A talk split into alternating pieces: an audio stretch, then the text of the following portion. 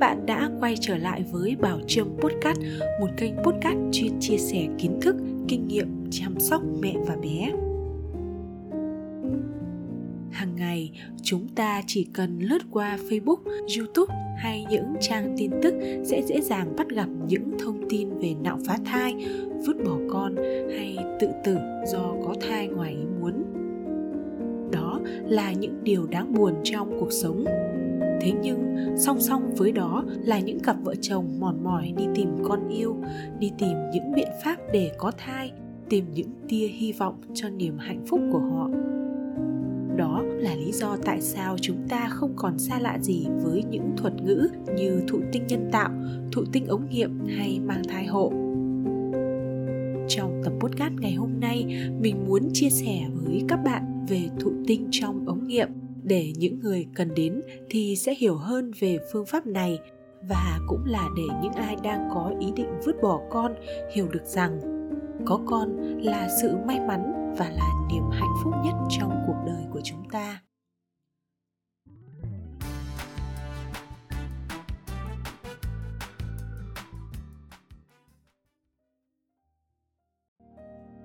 Năm 1987, Louis Brown trở thành người đầu tiên trên thế giới được sinh ra bằng phương pháp thụ tinh trong ống nghiệm hay còn gọi là IVF. Sự kiện này được xem như cuộc cách mạng trong ngành sản khoa. Trung bình, cứ 8 đôi nam nữ lại có một đôi bị hiếm muộn. Ngoài ra, các cặp đôi đồng tính hay cha mẹ đơn thân đều phải nhờ y học giúp đỡ để có con cho nên nhu cầu về IVF ngày càng tăng cao. Hiện nay, thụ tinh trong ống nghiệm khá phổ biến và đã có hơn 5 triệu trẻ em được sinh ra bằng phương pháp này. Để hiểu rõ hơn về IVF, trước tiên chúng ta cần phải nắm được quy trình sinh em bé theo tự nhiên và toàn bộ quy trình này đều do não chỉ định. Khoảng 10 năm ngày trước khi quá trình thụ tinh diễn ra, thùy trước tuyến yên, tiết ra hormone kích thích nang trứng, làm chín nang buồng trứng, nơi tạo ra hormone sinh dục nữ, hay còn gọi là estrogen. Mỗi nang trứng chứa một trứng và trung bình chỉ có một nang trứng chín hoàn toàn. Năng trứng phát triển tạo ra estrogen không chỉ giúp cho sự phát triển và chuẩn bị của tử cung mà còn báo với não về sự phát triển của nang trứng khi nồng độ estrogen đạt đến ngưỡng phù hợp. Tuyến yên sẽ giải phóng hormone hoàng thể hóa, giúp kích thích trứng dụng và buộc năng trứng cắt đứt và giải phóng trứng. Khi trứng đã rời tử cung, nó được đưa vào ống pha lốp bằng tua buồng trứng có hình dạng như ngón tay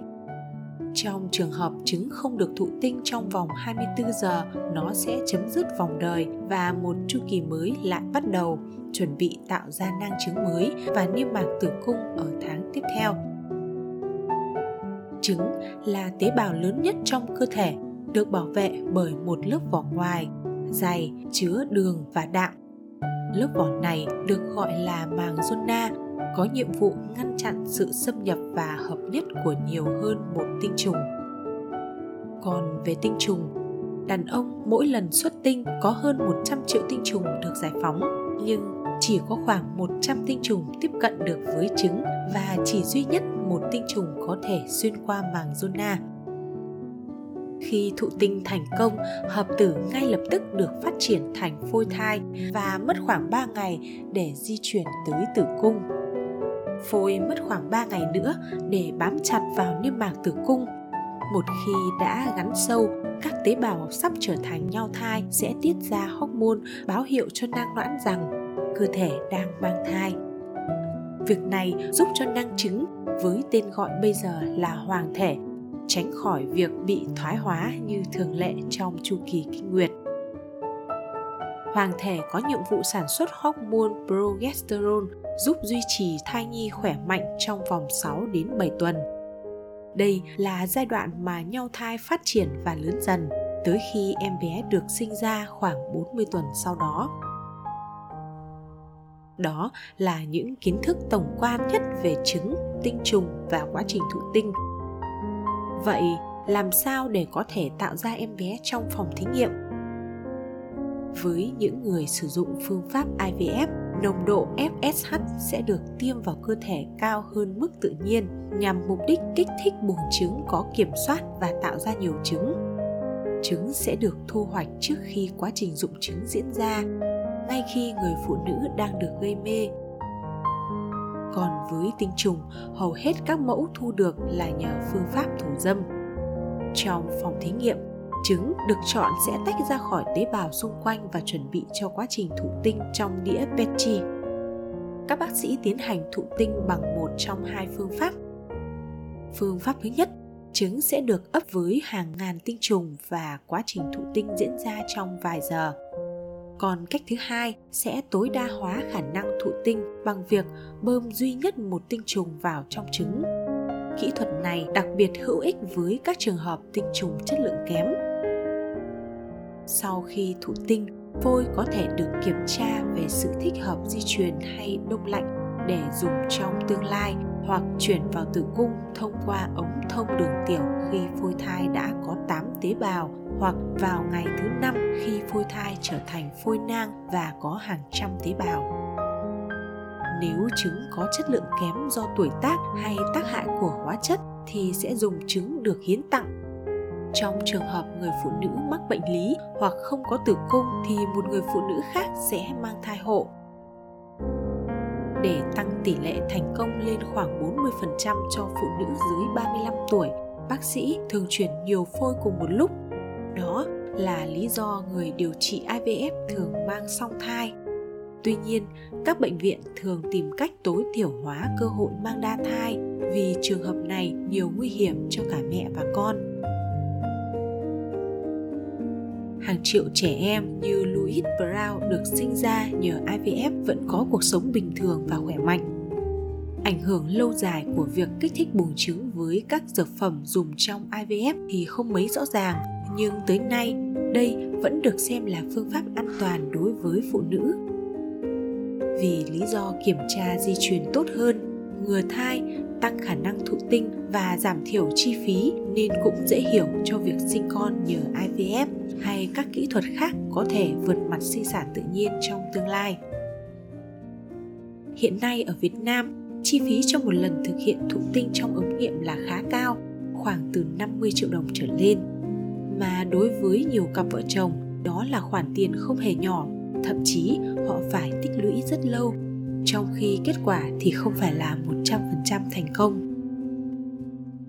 Để tìm thấy con yêu, ngoài chi phí còn nhiều yếu tố khác như sức khỏe công việc chế độ ăn uống yếu tố tâm sinh lý và lựa chọn nơi trao gửi niềm hy vọng một cách tốt nhất